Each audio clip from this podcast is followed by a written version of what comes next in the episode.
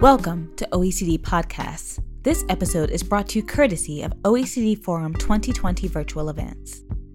Shoshana Zuboff is the author of The Age of Surveillance Capitalism, a fight for a human future in the new frontier of power, which is very timely in view of the impact of COVID-19. What does the digital acceleration in the COVID-19 pandemic mean for our future? She spoke with Anthony Gooch, director of the OECD's Public Affairs and Communications Directorate, about COVID-19 and the digital changes it has accelerated in our lives. Ladies and gentlemen, welcome to our 60th anniversary OECD Forum virtual event, COVID-19, the Great Digital Acceleration. This marks a key moment to reflect on the past, the present, and the future of economic and societal challenges, and to discuss the role of the OECD in helping address them. Chief among these is, of course, the COVID-19 pandemic, its impacts and how we may best rise together to the very significant challenges they present us with. We turn today to the great digital acceleration that we have been witnessing in this crisis. By limiting our ability to carry out our daily lives in the physical world, the COVID-19 pandemic has marked an unprecedented acceleration of their migration to the digital sphere. But with uptake accelerating, so have the risks and challenges we face in harnessing digital technologies. The collection and use of private data was already considered a worryingly intrusive feature of our increasingly digital societies. Many fear more general acceptance of such use of personal data when the current situation has been resolved. Let me introduce Shoshana Zuboff. Shoshana is surely one of the most influential voices on the digitalization of our economies. An American author, Harvard professor, social psychologist, philosopher, and scholar, she is the author of numerous books. Her latest, The Age of Surveillance Capitalism, The Fight for a Human Future at the New Frontier of Power, integrates her lifelong themes, the digital revolution, the evolution of capitalism, the historical emergence of psychological individuality, and the conditions for human development. It provides startling insights into the phenomenon that she has named surveillance capitalism, an economic system centered around the commodification of personal data with a core purpose of profit-making. Your insights could not be more timely. Anthony, thank you so much. As recently as a week ago, I was in a gathering of professionals, folks who I thought would have known better. And one man intoned the cliche, data is the new oil. I bet you've never heard that. And of course, he used it as a defense of the tech companies. And the idea was that because data is the new oil, they should be able to continue the freedom from democratic rule of law that they have enjoyed, which in fact is the freedom to assign their own laws. It is true that data is the new oil, and it is this singular fact that anticipates a new genus of threat. Oil was extracted from the earth, and in the absence of public comprehension and law, its uncontrolled use plunged the earth into irreversible peril, along with everything that we cherish. Data is extracted from humanity, and in the absence of public comprehension and law, its uncontrolled use promises to plunge humanity into irreversible peril, and with it, everything that we cherish, including democracy and the many century cycle of triumph, reversal, and triumph that marks the slow, messy, sacrosanct journey toward more truly democratic conditions of existence. In the case of fossil fuels, our nemesis was never oil itself, but the extractors. Similarly, today, our nemesis is not and could never be data or technology, but rather the extractors, led by a handful of giant corporations, Google, Facebook, Apple, Amazon, Microsoft, to name only the largest, along with their complex, far-reaching ecosystems. These are corporate institutions that have pioneered a new economic logic of extraction with a dark and startling twist. These extractors target human nature as their virgin forest or unblemished mountainside, unilaterally claiming private human experience as free raw material for purposes of datafication, computational production, and sales. I have called these economics surveillance capitalism because they depend upon hidden extraction mechanisms that operate outside human awareness, designed as inscrutable and relying on the social relations of the one-way mirror to rob us of the right to combat.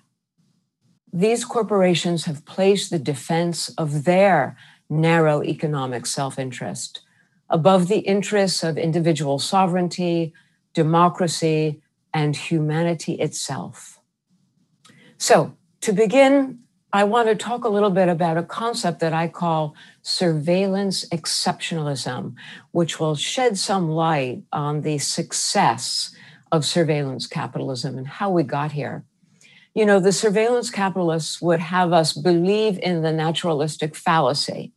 You know, that means that their success is evidence of their rightness and goodness, when in fact their success is evidence of a convergence of historical windfalls that allow them to root and flourish outside the rule of law. Chief among these very surprising windfall conditions was the tragedy of 9/11. In the United States, just before 9/11, the year before 9/11, a majority of the Federal Trade Commission had already concluded that the young internet companies' determination to track and monitor their unsuspecting users could not be controlled by self-regulation.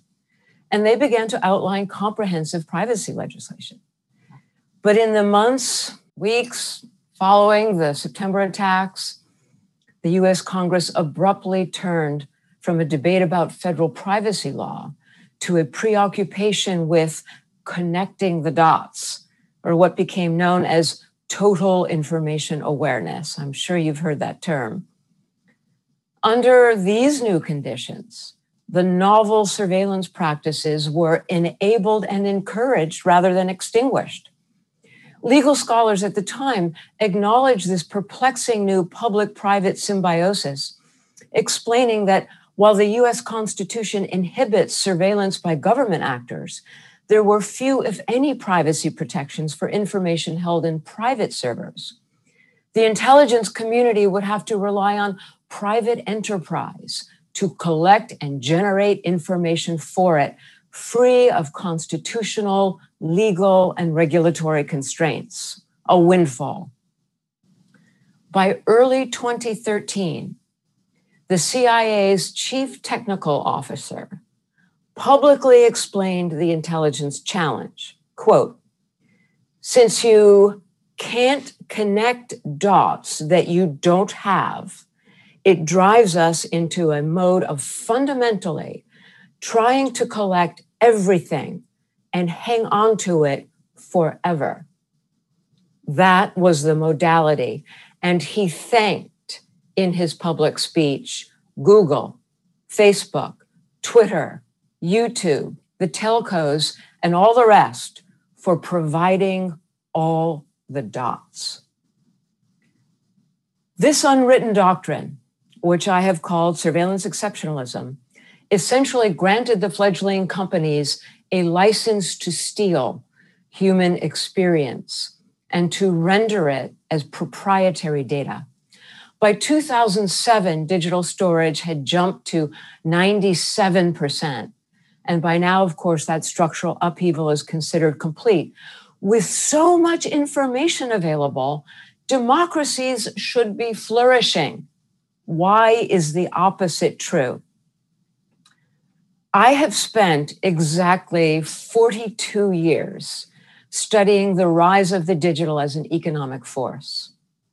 Over the course of these last 2 decades, I've watched as surveillance capitalism engineered a fundamentally anti-democratic, epistemic coup, marked by unprecedented concentrations of knowledge, knowledge about people, and the unaccountable power that accrues to such knowledge. This coup proceeds in three stages. First, the sharp rise in epistemic inequality. Second, the spread of epistemic chaos. And finally, the institutionalization of epistemic dominance. We are in the midst of stage 2 right now, and the contours of stage 3 are already in sight. To grasp this coup, I want to convey a brief sense of surveillance capitalism as a revolutionary institution. Surveillance capitalism begins with the secret unilateral extraction of behavioral data from private human experience. Only a fraction of what they take is what we knowingly give. Operations are geared toward harvesting predictive behavioral signals, the stoop of your shoulders, exclamation points, your micro-expressions. Extraction is pursued for the sake of certainty. So here we see stage 1 of the epistemic coup.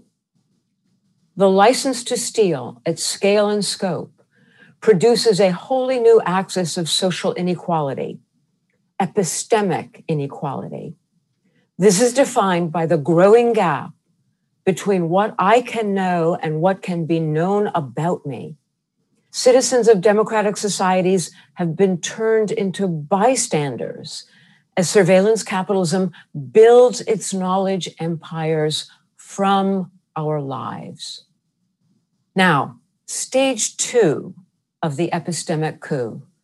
Epistemic inequality and this radical indifference create the conditions that produce epistemic chaos. Facebook executive Andy Bosworth once explained the radical indifference in which epistemic chaos thrives. He said, and I quote, "We connect people. That can be good if they make it positive. Maybe somebody finds love. That can be bad if they make it negative. Maybe someone dies in a terrorist attack. The ugly truth is that anything that allows us to connect more people more often is a de facto good." Remember the naturalistic fallacy. "These growth tactics," he continued, "are how we got here." End of quote. We are continuously dismayed that these corporations take so little responsibility for the content they display. But for a data extractor to discard data points is like asking a coal mining operation to voluntarily set aside containers of loose coal because it's too dirty. It violates the fundamental logic of the operation. That's why content moderation is always a last resort, and therefore so frustrating to the public and lawmakers alike. It is undertaken only to maintain data flows, not to curb them, which is to say, it's undertaken either to minimize the risk of user withdrawal or to avoid political sanctions that might threaten that license to steal that we've discussed. Content moderation sits at the margins of these companies, an accessory, a public relations necessity, rather like ExxonMobil's Office of Social Responsibility. Which brings us to stage 3 of the epistemic coup, the most significant phase of surveillance capitalism's development, how knowledge begets the power to achieve epistemic dominance. Knowledge about people at this unprecedented scale produces a new kind of power over people. For example, the 2016 Trump campaign appears simply to have exploited the full machinery of Facebook's targeting mechanisms offered to all advertisers, subliminal cues, psychological micro-targeting, social comparison, and so on. But in 2016, they used these mechanisms to effectively persuade a significant plurality of Black citizens to refrain from voting. And they achieved this without a single gun or threat of torture. In other words, unequal knowledge produces unequal power. defined as the growing gap between what I can do and what can be done to me. These interventionist mechanisms constitute a new field of capabilities that are economies of action, remote behavioral modification at scale, guided by algorithmic parameters to tune and herd behavior towards someone else's objectives. Economies of action produce a new kind of totalizing power. It requires no jackbooted soldiers, no weapons, no threats of terror or murder. Now, the pandemic has become the latest canvas against which all these stages of the epistemic coup are on display vividly, even as it further accelerates the reach of this new iron cage and reveals just how vulnerable our democracies are to the effects of the epistemic coup. Let me mention some highlights just briefly.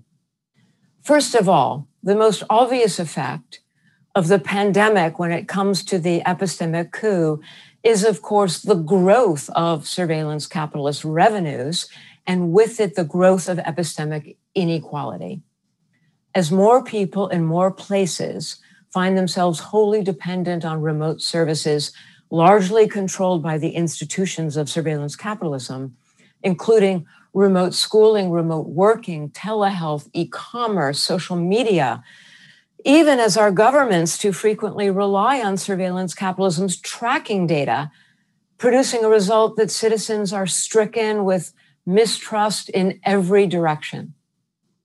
Consider education for a moment. This is so concerning for me, and I know for all of us, primarily because education is targeted at vast, captive, and vulnerable populations of our dearest human beings on the planet, our young people.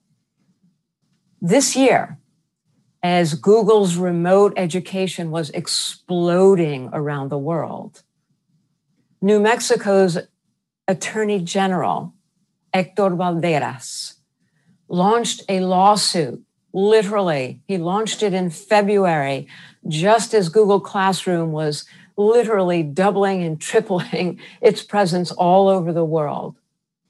He launched a lawsuit citing Google's Classroom's educational tools for illicit data extraction practices aimed at children. And I'm going to quote briefly from his lawsuit.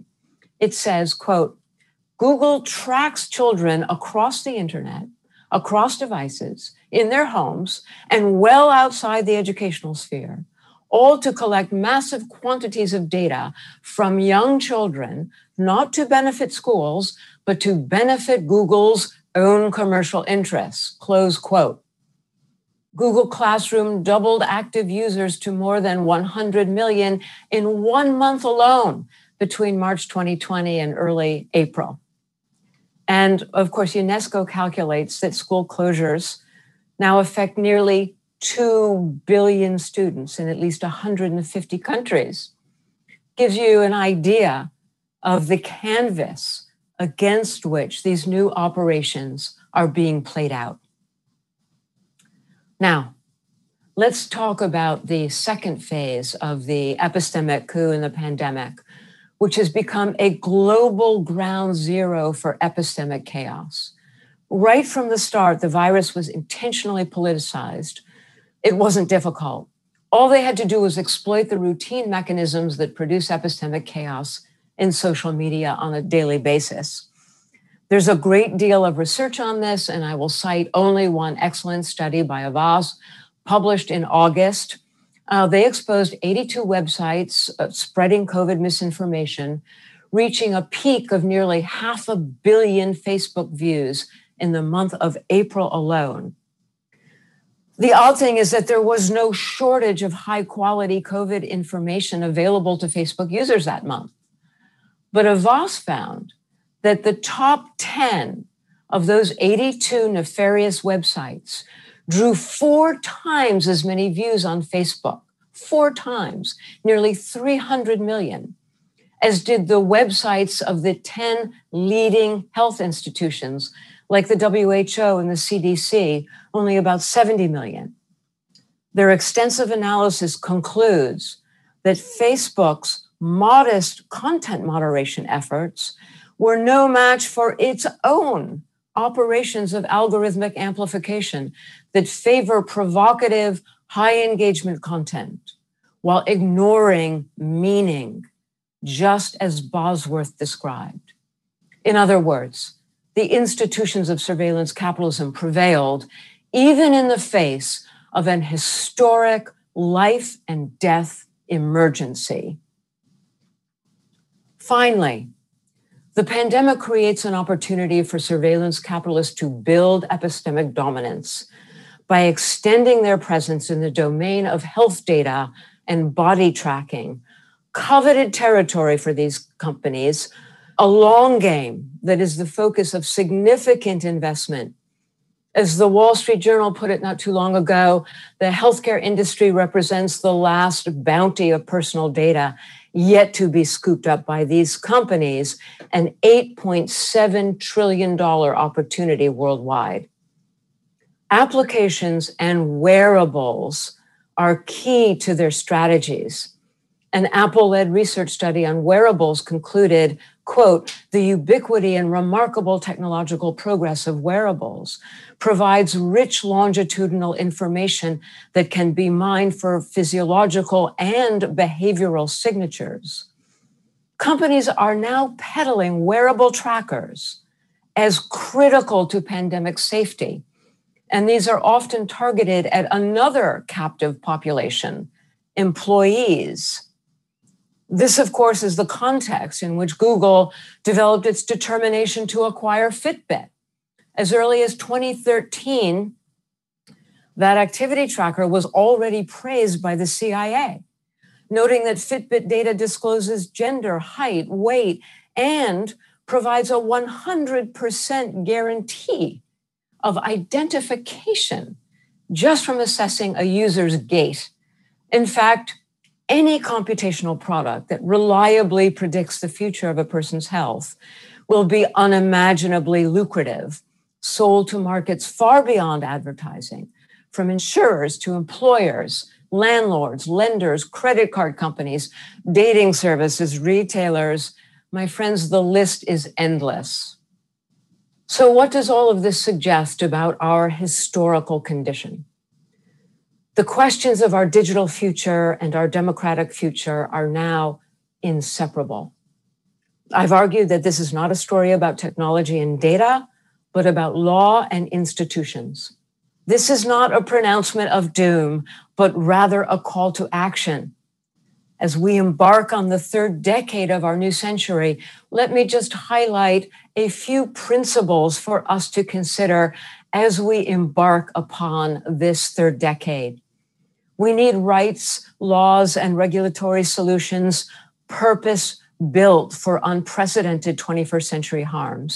On the demand side, interrupting and outlawing markets that trade in human futures would eliminate the financial incentives for illegitimate data extraction and the concentrations of knowledge and power produced in that competition for certainty.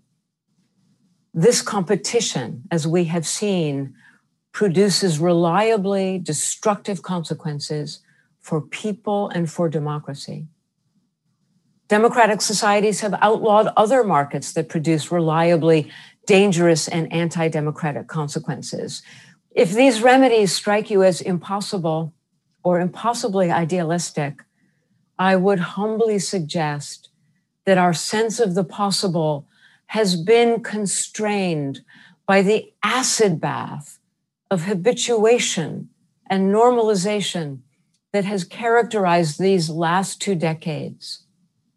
Can we even recall the virgin feelings of indignation and dismay that accompanied our first realization of hidden tracking and monitoring? Those means of extraction that became our conditions of existence before we became resigned to the normalization of the abnormal, before we became resigned to the tolerance of the intolerable.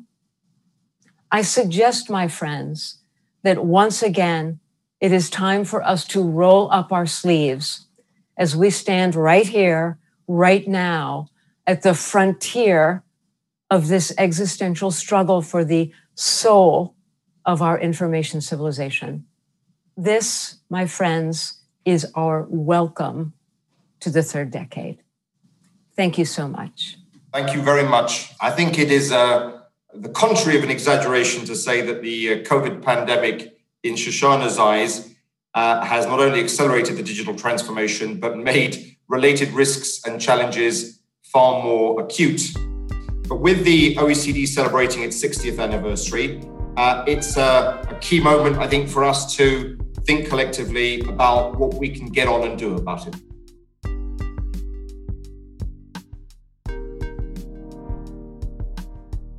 To listen to other OECD podcasts, find us on iTunes, Spotify, Google Podcasts, and SoundCloud.com/OECD.